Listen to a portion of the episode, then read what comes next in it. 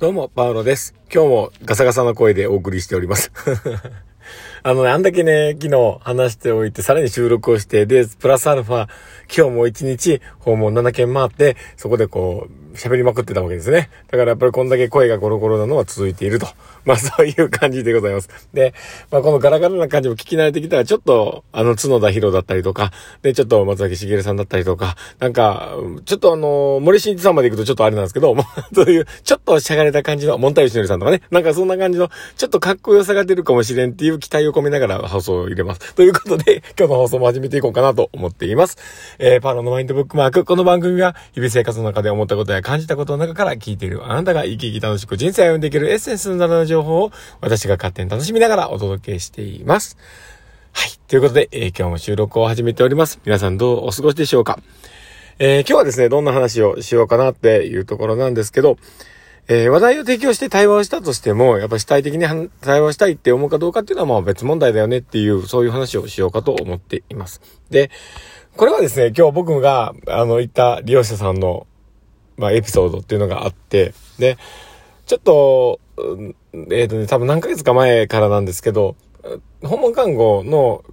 看護師のスタッフとの距離感みたいなのがちょっとあってですね。で、まあ、本人の症状もありながらなので、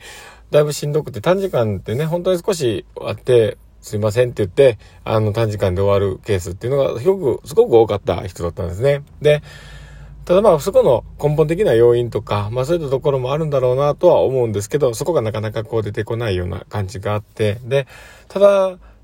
もともとすごくこう関係を構築しててね、いろんな話をしていた関係だったので、僕もちょっとアプローチをね、考えていたりとかしてて、で、今までいろんな漫画の話だったりとか、好きなあのファンタジーの世界の話とか、いろんなことってあの、いろいろ話してたんですね。で、自分でもちょっと文章書いたりするのも好きで、やったはった人だったんで、だから僕が最近興味がある漫画っていうのを持って行ってたんですね。で、それを会うたびに一巻ずつ貸してたんですよ。で、で、その一巻貸したら、その時に読んで感じたことをね、あの、ルーズリーフに書いてくるんですよ。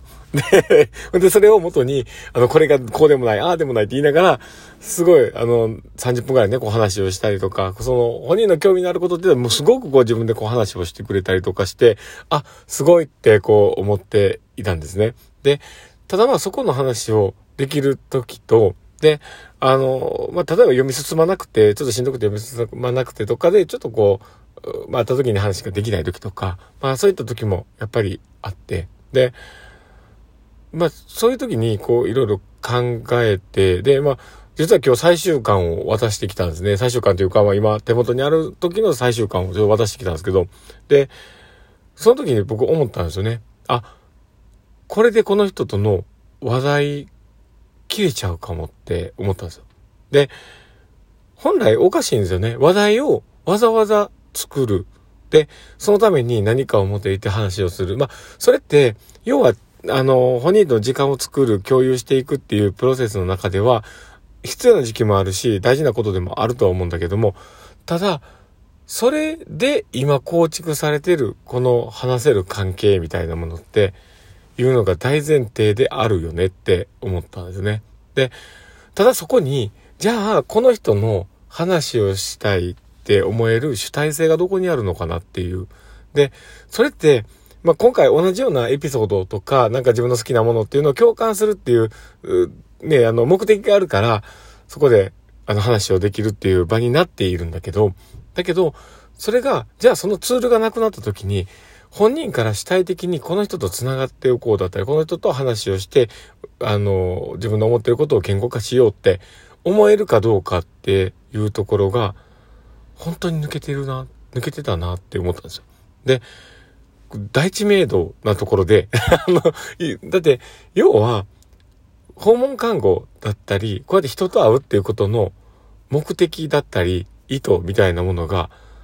ないわけじゃないですか だからね。で、それはこっち側から提供したものの反応が、ね、変えるだけっていうところで、で、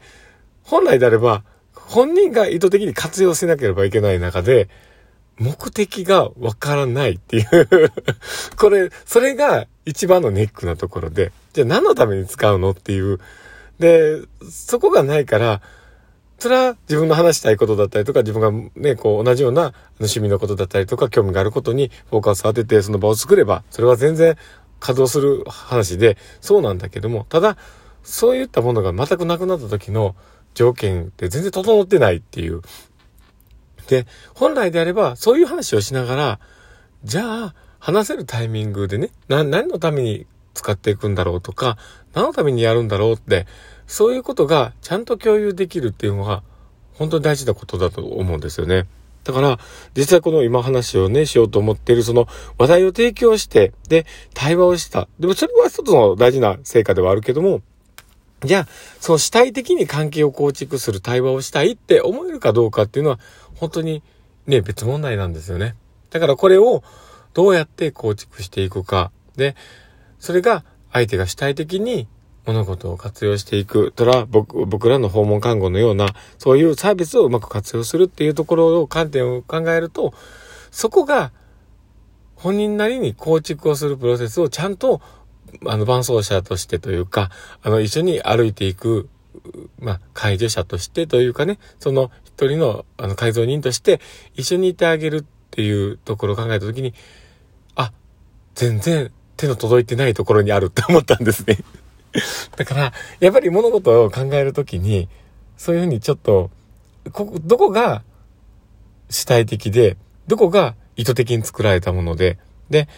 そこにベクトルがどういうふうに向いているのか、みたいなものはやっぱり立ち止まって考えた方がいいのかなと思ったりします。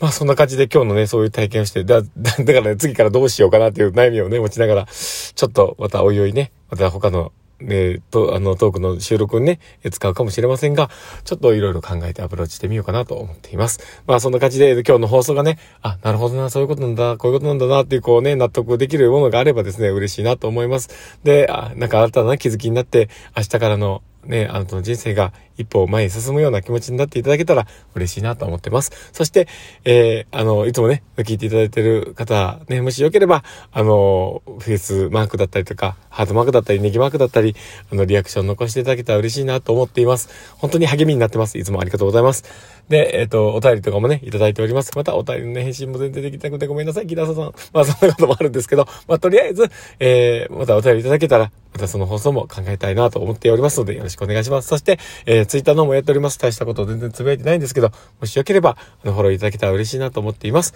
ということで、えー、今日はこれで放送終わりたいなと思っています。えー、この放送を聞いたあなたがですね、明日も素敵な一日になりますように、というところで、ではまた